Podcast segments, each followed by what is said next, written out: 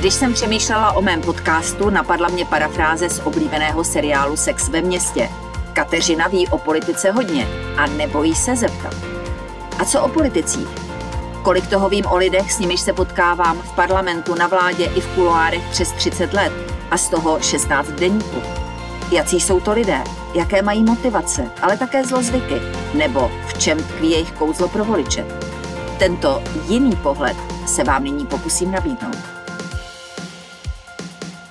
Pane ministře, vy jste byl velmi úspěšným starostou eh, Kolína, 30 tisícového města. Kladl jste si někdy otázku, eh, zda je to role těžší, než být ministrem vnitra?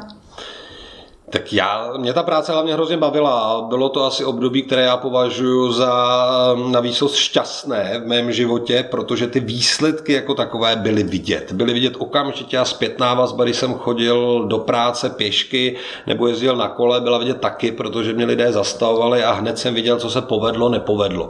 A to na té práci vlastně bylo asi úplně to nejpříjemnější. Prostě vidět ty výsledky, vidět za sebou práci, změnu ve veřejném prostoru, to na tom bylo zábavné zábavnější. Ale já jsem začal starostovat ve 32 letech a o té práci jsem nevěděl nic. A to lauter nic. Neměl jsem žádnou politickou zkušenost, přicházel jsem jenom z nějakého občanského združení, které chtělo to město kultivovat a ten začátek byl nesmírně těžký, než se člověk učil veškeré procesy, procedury.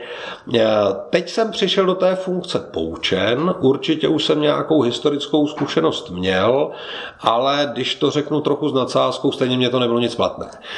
Ta ministerská funkce je samozřejmě úplně jiná a myslím si, že i ten výkon té funkce v tuhle dobu, která je extrémní počtem svých krizí a výzev, které se týkají tohle rezortu, tak je to prostě nesmírně náročné. A musím říct, že to denodenní uspokojení je tady o poznání nižší, co znamená v rámci nějaké psychohygieny, kdy člověk žije z úspěchu a radosti ze své práce, tak toho je tady rozhodně méně. Na druhou stranu, ta výzva je obrovitánská a já jsem sledoval eh, potěšené úsměvy mé politické konkurence, kteří si mysleli, že tady nebudu v květnu, potom, že tady nebudu v červnu, potom v červenci, potom v srpnu.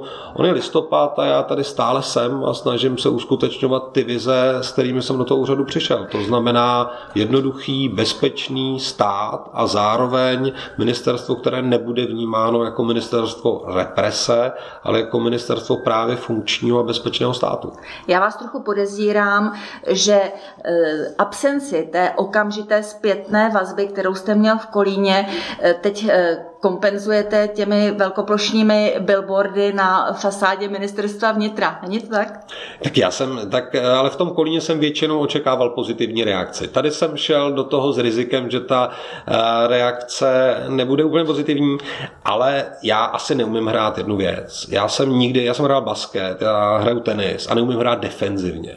Já útočím. Když jsem hrál šachy, tak jsem útočil. Občas trochu nesmyslně, obětovával jsem figury, hrál jsem vždycky útočně každý každý sport. Prostě jinak mě to neuspokojovalo. A já tady nebudu defenzivně sedět čtyři roky a čekat, jestli něco nevyvolá nějaké emoce. A myslím si, že úkolem každého politika je tu politickou debatu budit. A občas i s tím vědomím, že třeba za to bude platit nějakými momentálními body. Ale dlouhodobě třeba i ta plachta s Putinem určitě smysl měla.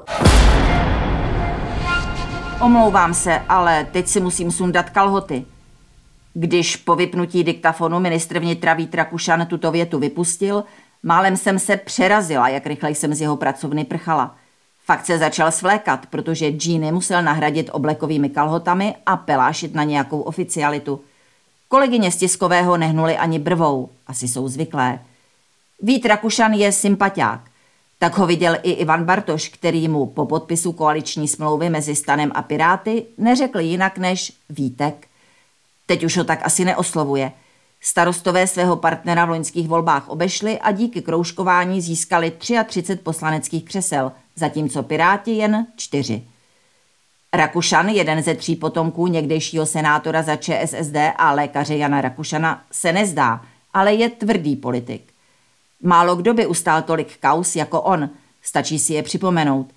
Vynucený ústup z nominace Věslava Michalika na post ministra průmyslu a obchodu kvůli jeho vazbám na kyperské firmy. Dary od podezřelých sponzorů pro starosty a nezávislé. Půlroční stáž čerstvě zvoleného poslance Jana Farského v USA. Milionová provize pro europoslance Stanislava Polčáka od obcí zasažených výbuchy ve Vrběticích.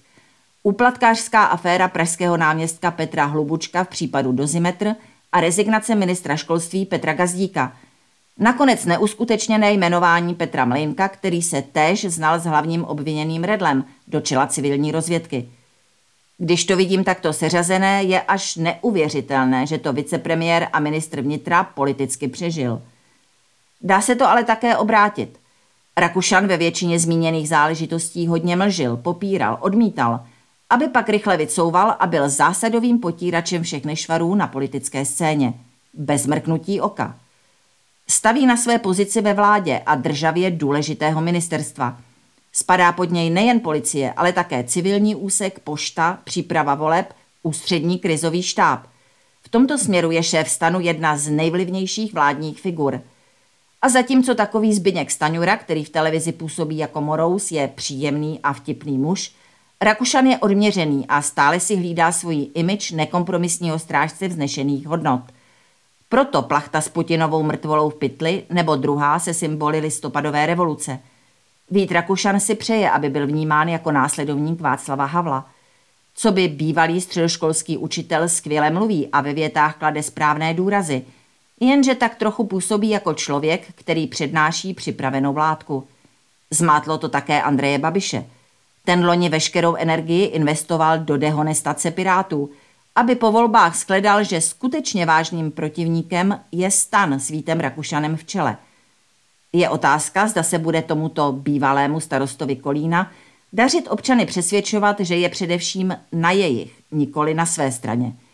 A že vyrostl z gatí oblíbeného komunálního politika a přirozeně obléká smoking celostátního lídra.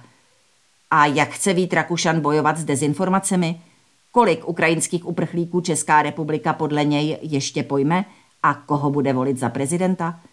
Detaily se dozvíte v rozhovoru na deník CZ.